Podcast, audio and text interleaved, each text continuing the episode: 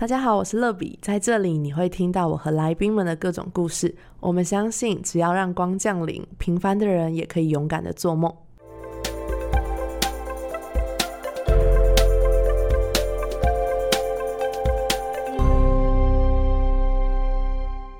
欢迎光临，我是乐比。不知道有多少听众喜欢摄影，我自己大概是从国中开始就很喜欢拍照。那时候我们家也因为我的关系，要买了第一台 Panasonic 的数位相机。那高中的时候呢，我同学就是很流行用 Sony Ericsson 的手机，所以我那时候也买了一台 Sony Ericsson 的手机。那就说很流行在班上拍照，然后用蓝牙互相传送分享。那当时我同班同学就是妍妍，他很常跟我分享他拍到的一些风景或是一些很独特角度的照片。那这期节目呢，我就想要来聊聊。摄影师这个很浪漫的工作，脑中第一个顺位的来宾就是我的朋友摄影师樊妍妍。Hello，Hello，大家好，我是妍妍。我现在主业就是拍婚纱跟婚礼记录。我自己的兴趣就是街拍，就是我想要把台湾各个城市、各个风景、各个街口小巷，然后我都可以把人物放在里面拍照，然后呈现出不一样的台湾。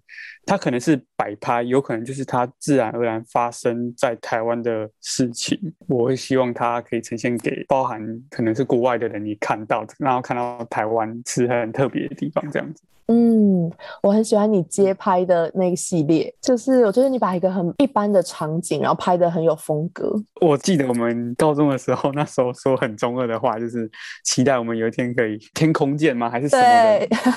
我们现在其实也算是某种意义上的那种天空见 呃，对，有，我记得有一次你有留言在我的 IG 上面有分享你对于天空见的一些想法，对吧？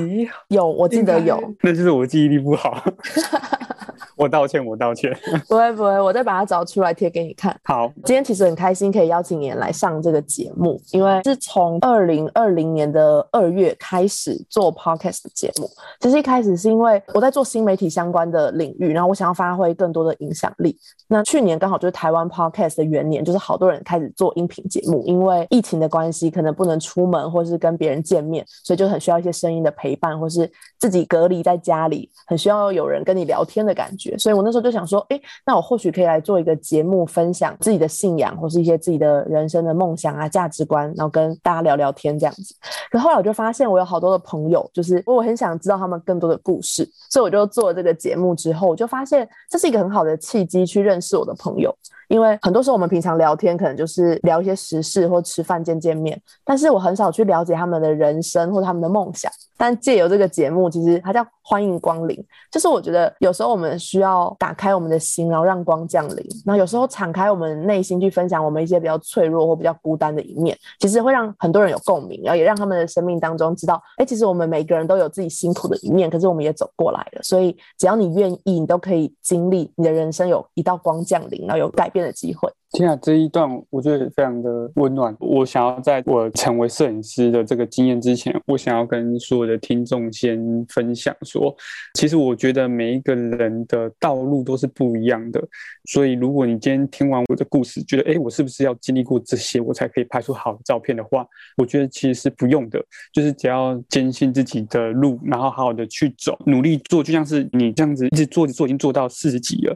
我觉得就是一直持续做一段时间之后，你就会。开始找你的路、你的方向、你的风格，我觉得那样子就是好的，不一定要完全遵从一个人的道路去走。刚演分享的那一段，我觉得我也很有同感，因为其实我开始做社群经营之后，就发现有很多同类型的人，就是比如说像我是做手写创作，就有很多人也是手写创作，然后我就会在想，哎，我是不是也要跟他一样，才有可能会经营的很好？但是就是经营一段时间之后，就发现其实有时候一直模仿别人，就是会很迷惘，然后找不到自己的路，然后也不会真的很快乐。嗯，有这是有同感的。我之前在上一个工作，其实我的老板他是一个很厉害的摄影师，我其实就是想在他底下，然后学习怎么样可以拍出他的那个照片，那些东西很美很迷人这样子。我其实也是常常会跟他有这样的对话。然后有一次我就问他说：“哎，老师，我要怎么才可以拍出你这样的照片？”然后，哎，他真的很愿意教我。他就说：“你要真的发自内心的喜欢这个东西，你才可以拍出这个东西。”后来我就一直去试，然后也一直去看，然后我的确有喜欢。可是后来我在发展的时候，我就是变成我自己心中喜欢的那个样子的影像，就是你现在所看到的街拍。就是我跟我老师的风格也是不一样，但是我有去做这件事情，然后我觉得是很酷的这样子。真的，那你的街拍的这个过程当中，是你觉得是逐步找到你的风格，还是其实你是因为喜欢这个风格，所以你去做一系列这个风格的创作？说到这个，我真的是要非常感谢我的同事们。其实我最一开始的时候，呃，我有这个想法，然后而且因为那时候就是呃还没有任何，就假设有进度条好，那个时候进度条可能在一两趴而已。然后嗯呃，我同事他们就是就我就跟他说，哎，要不要拍照？然后他们就。在街头，然后就是呃很莫名的街头让我拍照，然后结果呃他们就拍完那一次照片之后，他们就哎觉得有喜欢，然后他们就问我说能不能再拍出这样的照片，或者是再约下一次。那我就跟他说，呃我也不确定能不能再拍出那种感觉，因为我的这个经验值太少了这样子。然后我说我现在经验值大概只有两趴吧。结果我同事他们就讲说，他们愿意当我的四趴、五趴、六趴，然后失败了也没关系。嗯，反正我现在想起来真的很感动，这样子。对。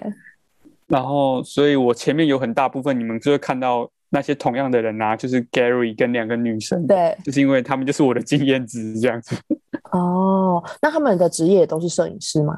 不是，他们一个是我们公司里面的设计，一个是我们公司里面的文编。哇哦，很专业。我觉得他们看起来很像摄影师或是专业的 model，就是有那种感觉。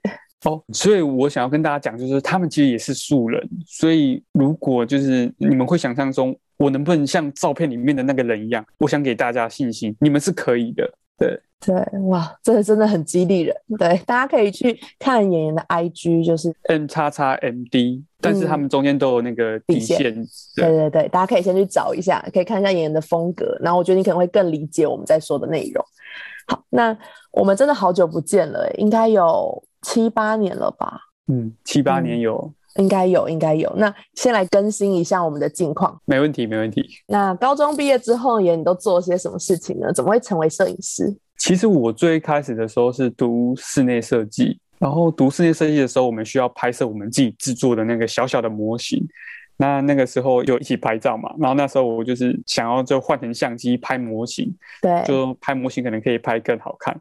结果就是家里买给我第一台小相机之后，我就掉进那个相机里面的那个世界，就是太多参数可以调，然后可以拍出完全是呃我们眼睛看到之外不一样的事情，我就觉得非常的新鲜。后来又有调色软体，就是 Lightroom 之类的，那我就整个栽进去那个相机的世界里面。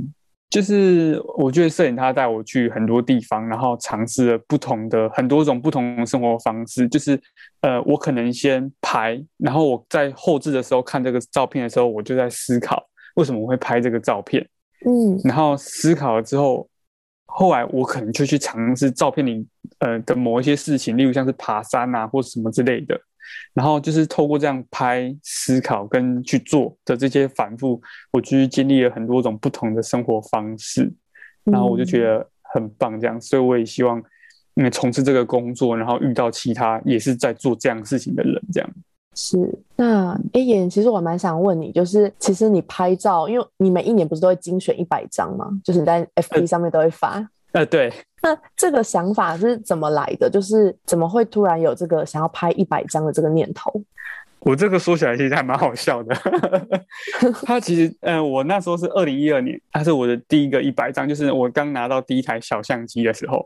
然后为什么我会选那一百张出来？其实就是我想要透过那一百张相片，跟我们家里表达说，我有在玩这个相机，而且我表现的很好。然后想要跟你们讲，你们愿不愿意再投资我买下一台相机？所以就是有那一百张出来。对，有点是发表给家人看的感觉。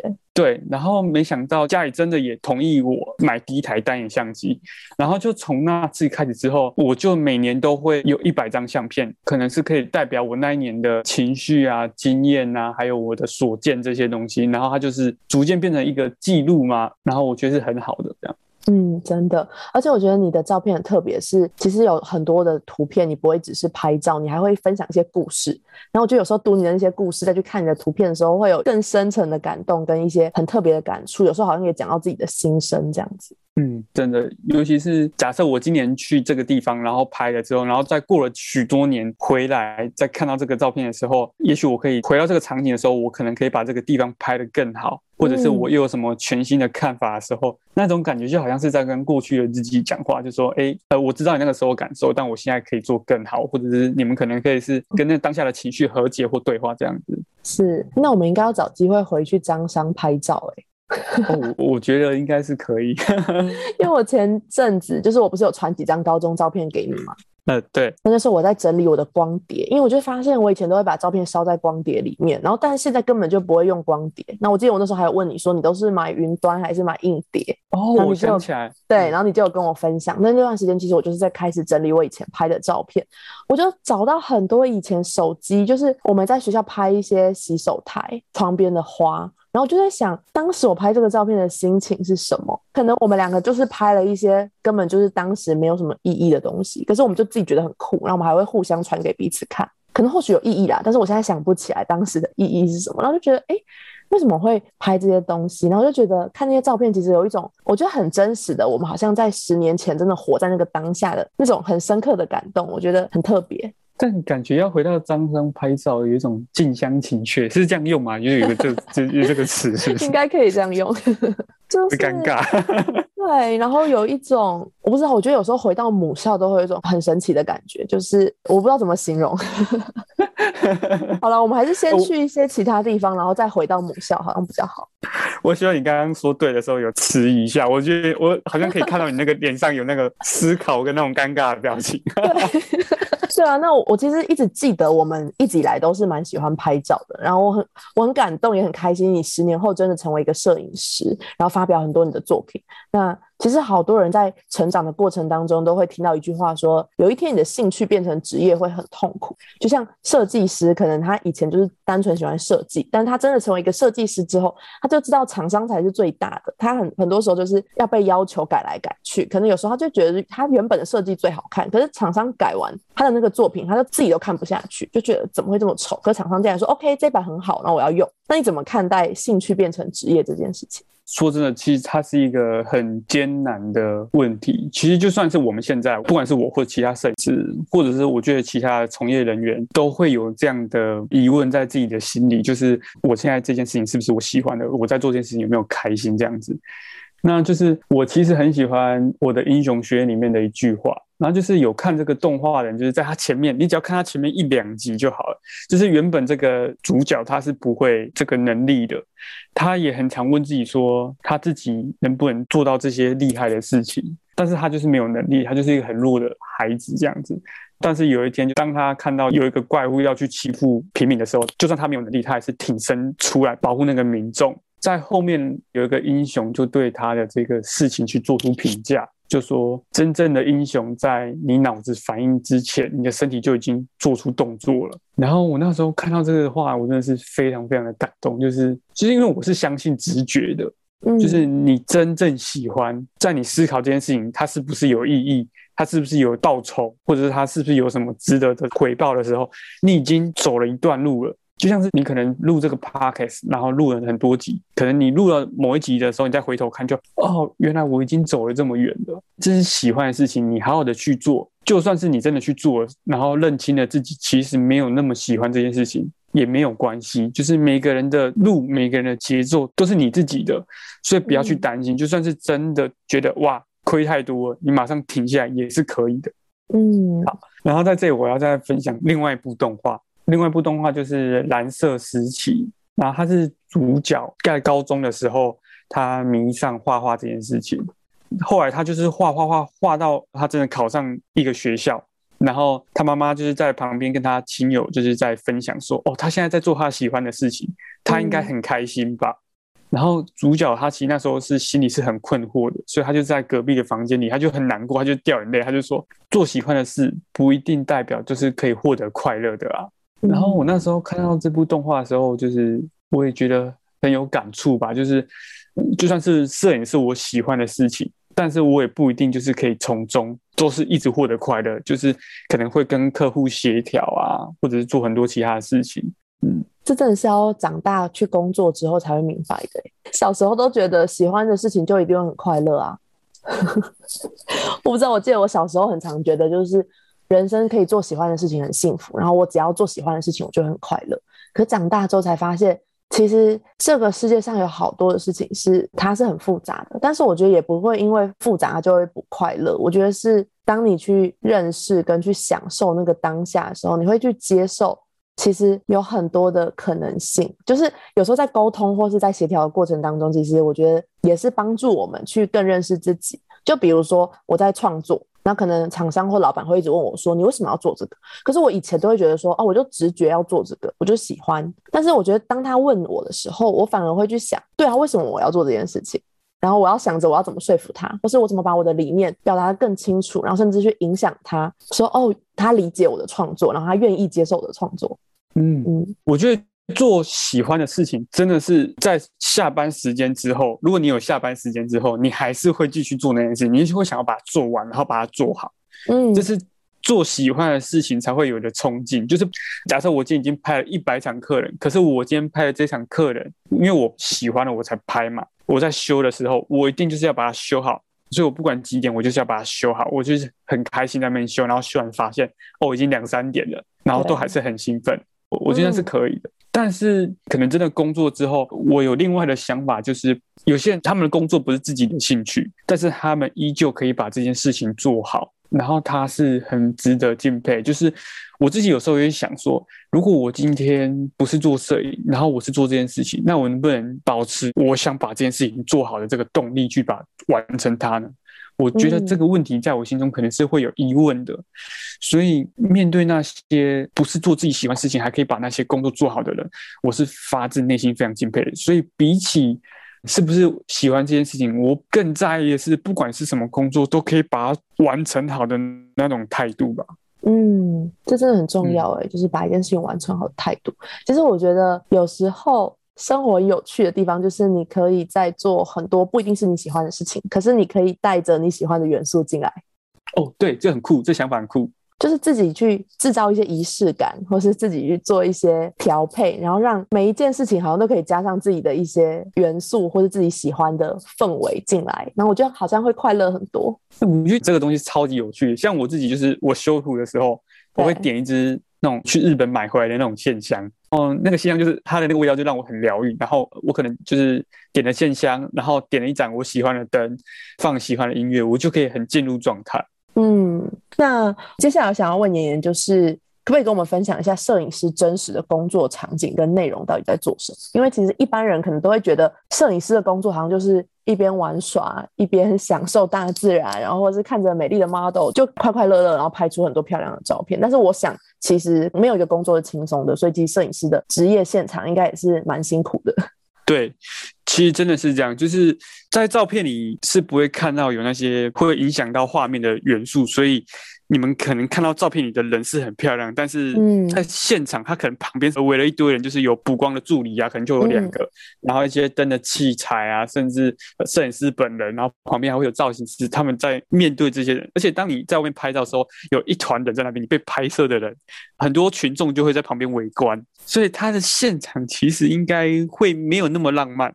哇！我现在想起来就觉得很尴尬哎，就是如果我是那个被拍的人，然后有一堆人在围观，然后我还要摆出那些杂志上面或是婚纱上面的一些表情，我觉得那这心理素质要很强。嗯，但其实我们会跟你们说，就是动作要怎么做。呃，如果是专业的 model，他们就自己会有自自己的动作。可是如果是客人的话，就是一般的素人的话，我们说哦，你现在可以这样子走动，这样子拍，然后我们会自己去抓画面这样子。所以其实摄影师要很会引导客人要摆什么 pose。对，而且可能在拍摄之前，我们都会跟你有面对面的谈，然后我们会看你可能是你哪边的脸啊比较好拍，然后还有哪些动作你在意的地方，还有我们到时候要拍摄的东西有什么是要呈现的，我们就会特别去讨论或者是说观察这样子。哇，那你你有没有遇过真的很难拍的客人？就是可能他们真的很僵硬，或是他可能真的就是很尴尬，那你会怎么帮助他们，引导他们？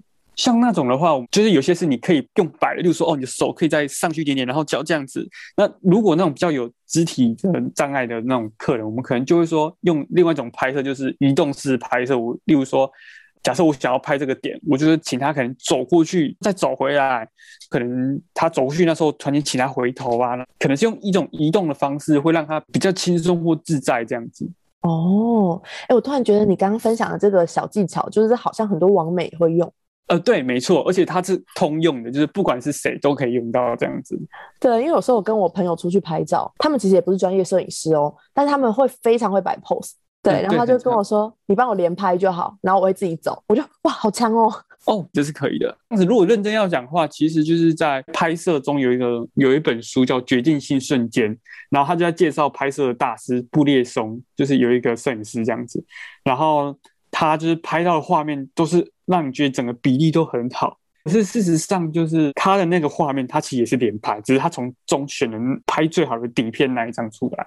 其实摄影师工作，他不是只有纯粹在拍摄当天的事情而已，因为事实上就是前期准备。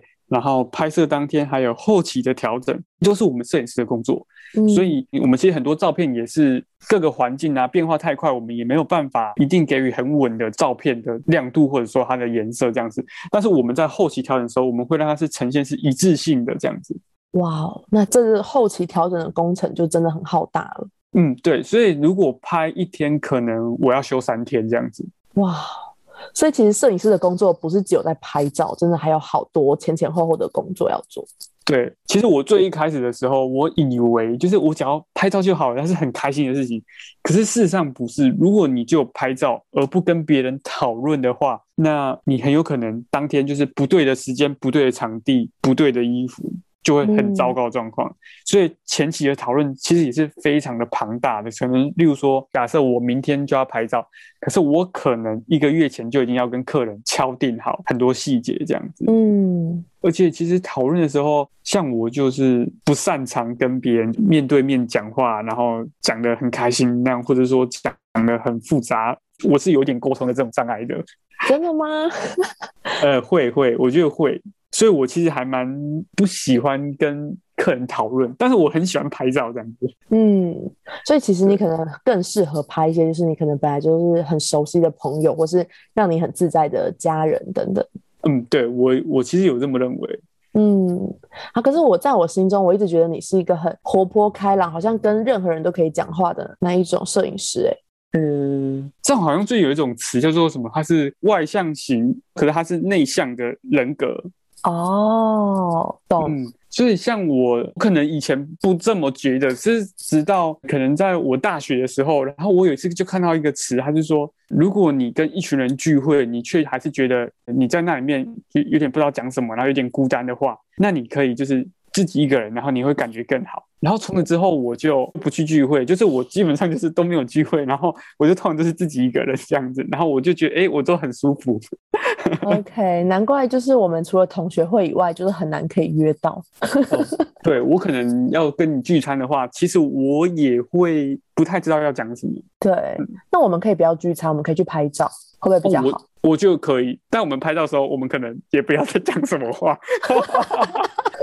哎，所以你跟你的就是家人或女友，就是小鸡，我们都认识的，那也会就是在一起的时候不要一直讲话嗯，对，会。但是我跟他在一起的时候，应该会再讲比较多一点话，就是相较于一般人多一点，但还是希望可以不要讲那么多话。对对对对对，而且我也会尽量去减少就是人比较多的聚会。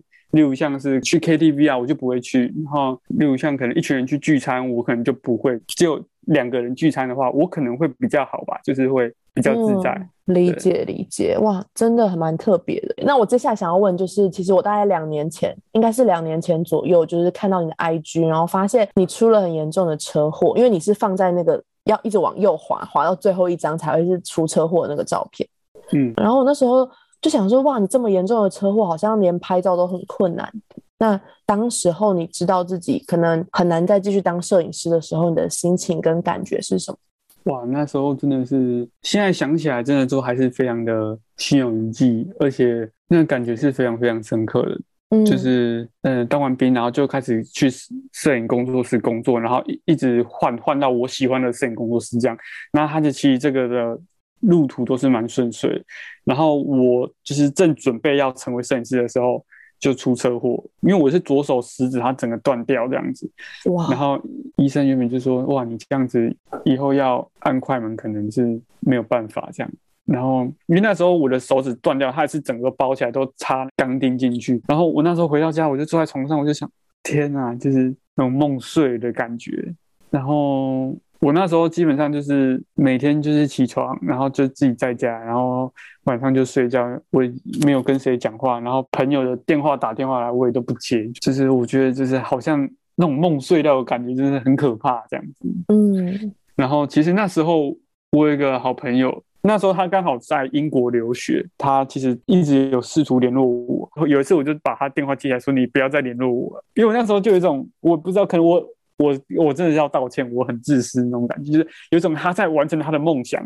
他是哎，他是刚好是一个插画家，他在读他的那个插画的这个的研究所学历吧，然后可是我的手却断了这样子，然后就是我的梦都没了这样子，我就觉得嗯天哪，就是你不要再联络我这样子。然后后来他就真的都没有再联络我，只是就是我可以感觉到他蛮失望的。嗯，那直到就是我后来就是两年后吧，就是有一次我去海外拍婚纱，然后我就刚好去英国，就是他生活的地方，然后我才想到说，哇，他自己一个人在这里人生地不熟的，然后在这里求学，其实他。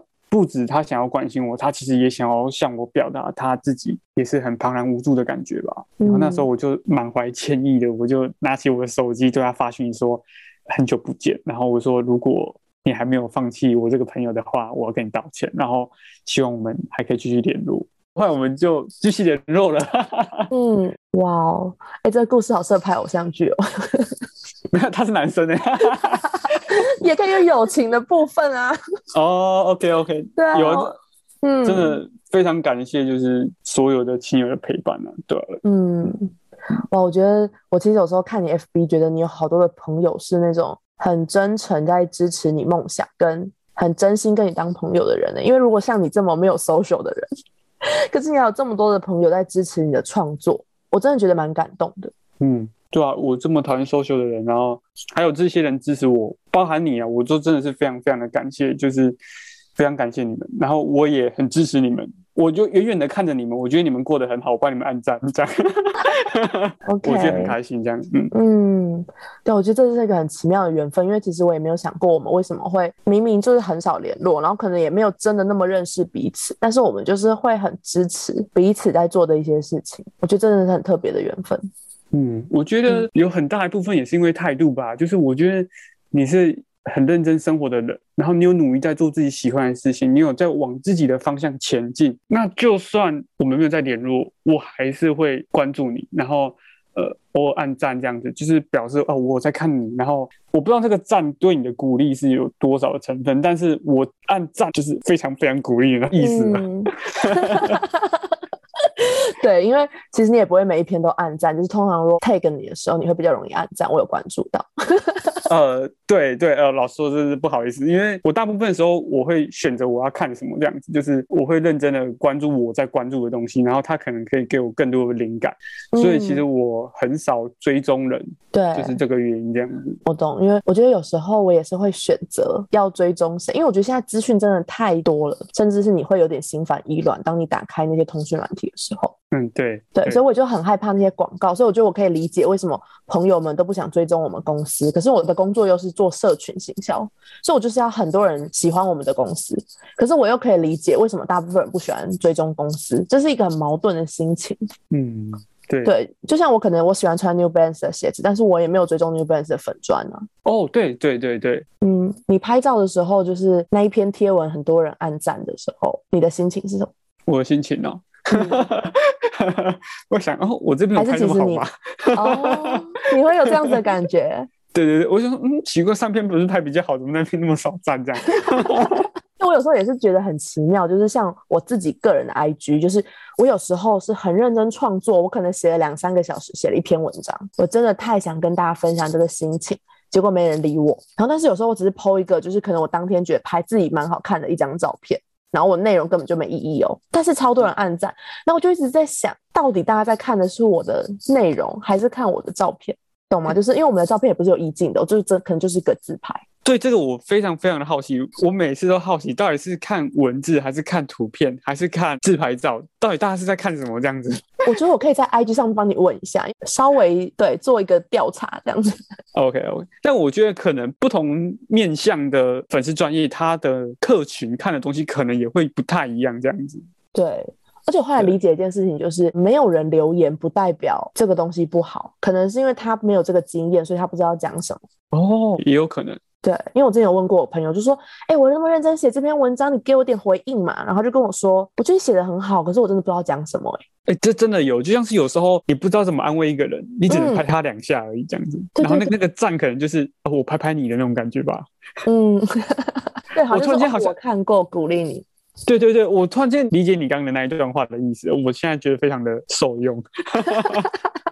对啊，然后我在这边，我突然想到一个题外话，就是我很感谢，在我上一个工作的时候，就是我那时候做某一个品牌，当时我的主管是叫我找一个摄影师，然后帮我们拍商品。然后那时候我第一个脑中想到就是你，因为我们那时候还蛮年轻，应该二四二五岁的时候，然后我就说在想，天哪，就是我要去哪里找摄影师？根本就没有认识的摄影师，然后我就想到你，所以我那时候就问你可不可以帮我拍，然后主管也跟我说 OK，就是可以付摄影师的费用，然后还有便当，然后什么交通来回，我都已经跟他讲好喽。结果后来要执行的前应该是一两周吧，然后他就突然跟我说他不拍了。然后我那时候其实超级痛苦的，就是我觉得我那时候对人性很失望，就觉得为什么可以讲好的事情不做到，然后我又觉得我没有脸见你，因为我就觉得我跟你讲那么好，然后都已经瞧好了，然后我后来要告诉你说哦，老板不要了。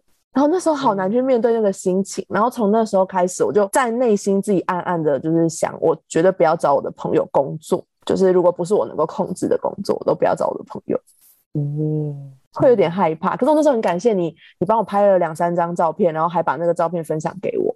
天哪，原来这件事情让你那么的不愉快。我那时候其实很难过、欸，超级难过。我可以正面回复你，不要难过，不要难过。我我已经差不多忘记那个是什么事情了。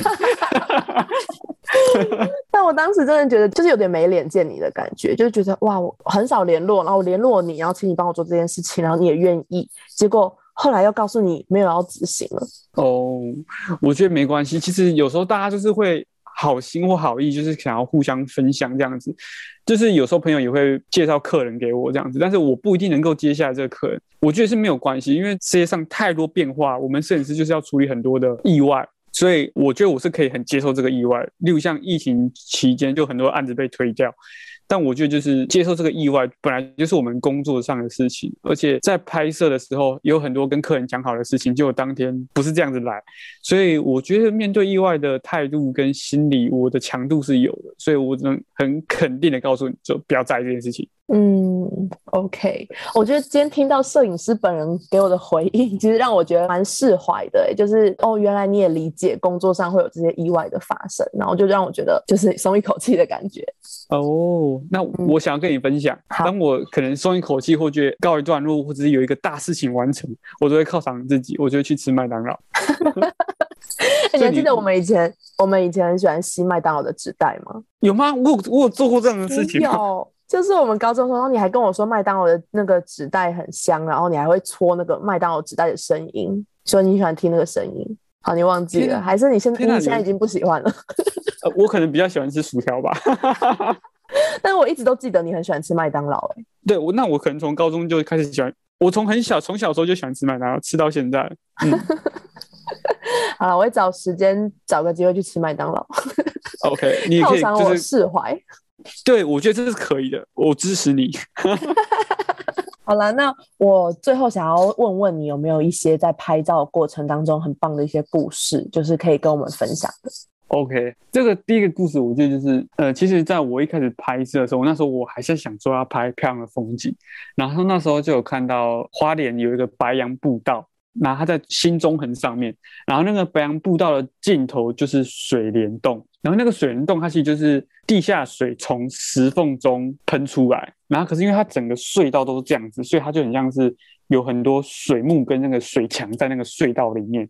然后那时候就是我在环岛的时候，我就去拜访这个地方。可是那时候我到的时候，时间已经比较晚了。走进去那个隧道的过程中，就是大家都是往外走的，天色就在变暗的过程中，所以我其实是心理压力很大的。然后我就一直走，一直走，还要穿过很多个幽暗的隧道。大概过七个还八个隧道，然后一穿过那个隧道，就是外面那个瀑布的水声很大声，然后就有一座桥，然后整个山谷就是很壮丽这样子，然后就有一个外国人吧，他就是跨坐在桥上面。就是他很有可能会掉下去那种，但是我不敢做的动作这样子。那时候都已经没有看到人，只看到那外国人，然后我就很紧张，我就冲过去，然后用很破的英文问他说：“这边离水帘洞还很远吗？”他就说：“哦，很近，前面一个隧道进去就是了。”然后我就说：“那还有其他人吗？”他就说：“哦，没有，没有了。”他说：“除了他，就剩下我这样子。”然后我那时候就鼓起勇气问他说：“那你不会害怕吗？” 那时候他就很疑问的看着我，就说：“为什么要害怕？”这里的风景全部都只有属于你的，你应该要感到很开心才对吧？然后那时候我就心里就想说：天啊，这就是不同文化的教育下带来的认知不同吧？那一瞬间我就很反省我自己，然后也很非常感谢他，我就对他鞠躬，跟他说谢谢这样子。后来就是我真的就自己一个人在往水帘洞里面进去的时候，就是那个水就喷的到处都是，而且那个水帘洞很黑很黑。然后我才走进去大概两公尺就已经看不到东西，我就吓到不行。我就想说算了算了，那这样子我回头的时候，如果遇到那个外国人，我还可以跟他一起走出来这样子。然后我就一直往外跑，一直往外跑。结果我都一直没有看到外国人，直到跑到一个转角的时候，我就听到哎还有声音，然后还有人要走进来这样子。我那一瞬间就突然间又燃起，就是哎，我说不定可以再回去拍到水帘洞的画面，所以我就可以跟这群人一起就是行动。可是重点是他们是进来，我是要出去的人，所以在他们跟我交身而过的时候，我就鼓起勇气，就突然间弯腰跟他们说：“对不起，我真的是太害怕了，前面很黑，我能不能我跟你们一起走？”然后他们就 OK 啊，可以啊可以啊，然后我们就跟他们一起进去，然后我就去水帘洞有拍照，然后后来拍的照片也有。传到他们的 Facebook 跟他们分享。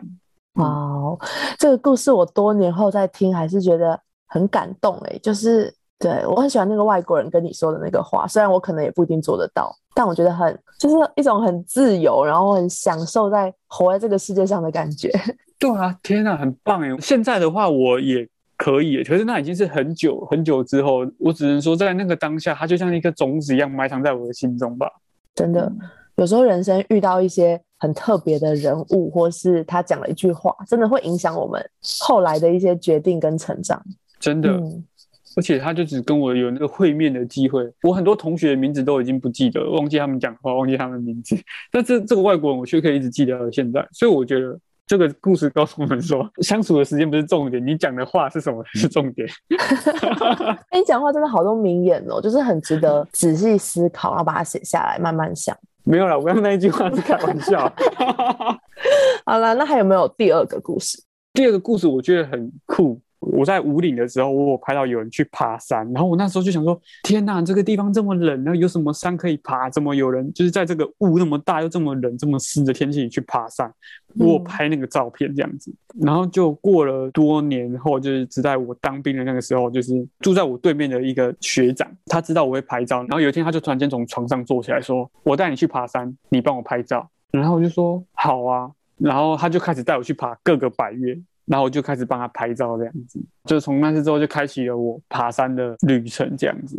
嗯，哇，所以是从拍照进而走进百越。嗯，对，而且你很难想象，我们在这里聊天或者是在电脑桌工作的同时，在台湾的山上有一群水鹿在草原上奔跑，很美，超美的。哇，我其实看了很多关于爬山的书，然后我自己有一些朋友在爬百越，然后我每次看他们写那些文章，我都觉得我很想去体验看看。有一次我就跟我朋友分享，他也是个爬百越的人，然后他就很认真跟我说：“那你有办法接受不洗澡，然后在野外大小便吗？”然后我就说：“嗯，暂时好像没办法。”他说：“那你先不要去吧。”就他很实际的就把我打醒，但是我还是很蛮梦想，就是做这件事情。然后我上次就看到有人去嘉明湖，然后就说：“哇，太美了，我真的好想去哦。”然后他就跟我说：“可是他昨天睡山屋的时候有老鼠。”然后我就觉得哦，太困难了。就是我我遇到的困难，反而不是累或是要多辛苦，我就不怕。可是我这种很怕那种小动物啊，或是这种其实很实际的，其实没有危险的困难。哦，我是觉得可以先去爬。嗯啊，如果真的遇到了，就当下在讲，就是在当下你会有一种入境水土的感觉，就像是我们现在在城市里，你无法接受在草旁边大小便这件事情，但是你在那个环境当下，你就觉得哦，这是理所当然，这一切都自然而然这样子。嗯，OK，所以其实有时候就是把自己丢到那个环境里面，不要想太多。对对对对，好，那你最后要跟我们分享第三个故事，对不对？呃，对，好。其实第三第三个故事其实很简单，但是我印象中非常深刻。就是其实我们有时候会创造我们所想的画面，我们会将一件故事发生，它其实也算是摄影师的一个能耐之一。然后有一次我就是在拍婚礼的时候，那个新娘就坐在她的房间床旁边，然后我刚好可以从门缝中看见她坐在那里。然后他就坐在那边很安静的坐着，然后这时候妈妈就不知道在忙什么，他就忙到我身边，然后我就跟他说：“哎，哎，你等一下可以帮我走过去女儿旁边，然后把她的手捧起来，拍拍她的手，跟她说今天要出嫁，然后不要紧张，妈妈会在旁边给你加油这样子。”然后妈妈就说：“哦，可以啊，可以啊，可以啊。”然后我就说：“好，那妈妈你准备好，你就可以进去了。”就妈妈就真的就走过去。然后他就是把女儿手拿起来，然后捧在他手掌心，然后拍一拍，还讲两句话，他就整个爆裂。然后后来他们两个就抱在一起。然后我就觉得，有时候我觉得可能新人吧，他们就是一直在等待摄影师的指令，说：“哦，现在可以跪了，现在可以盖头纱，现在可以拜别。”然后就是那种很像是他们的婚礼是为了拍照而准备的。可是那个故事在被我创造的当下，我是觉得说，天哪，就是我觉得这才是真正的婚礼吧，就是它是应该婚礼要发生的事情，然后它发生的这个当下，我是觉得很感动的这样子。嗯，听你叙述，我都觉得很想哭哎，就刚刚 很有那个画面，真的那时候很温暖。嗯，真的就是我觉得人有时候就是讲到一些亲情的时候，都会心里面会有一块很被触动。嗯，真的，真的，真的。真的，我有时候看你拍那些婚礼的照片，其实我觉得最感动都不是那些很漂亮的婚纱照，或是那种很艺术的。其实我觉得最感动都是那些可能跟父母拥抱，然后还有一个眼神。就是你有一些照片，就是会拍一些婚礼的细节，或是从一个门缝或是背影去看那个新娘，然后我反而觉得那些照片很感动我。嗯，我觉得那些画面比起很美丽呀，然后或者说伴郎伴娘啊很欢乐那种，我觉得那种。更有亲情那种细节，我真的是觉得他是非常迷人的。对啊，那这十年来你一直在拍照啊，你觉得有没有什么话想要鼓励再坚持梦想，可是可能还没看见些什么的人？我记得好像就是看到有一个摄影大师前辈，他说在拍十万张照片之前，就是你拍的照片都是垃圾这样子。我当时看，我就想说，哇，十万张要拍多久？然后我就在想说，那如果我是不是一直连续按着快门按到十万张，我就会拍照了？但如果认真想的话，我大概在开始工作的一两年之后，我从二零一二年到现在吧，应该差不多就有十几万张了。我好像有一次有特别去查我的相机的快门数。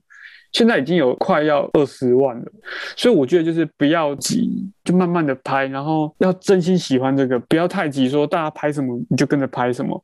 就是其实很多人就会呃，像有女生啊，然后有露胸部啊，然后有制服啊，可能就跟着那种潮流在走。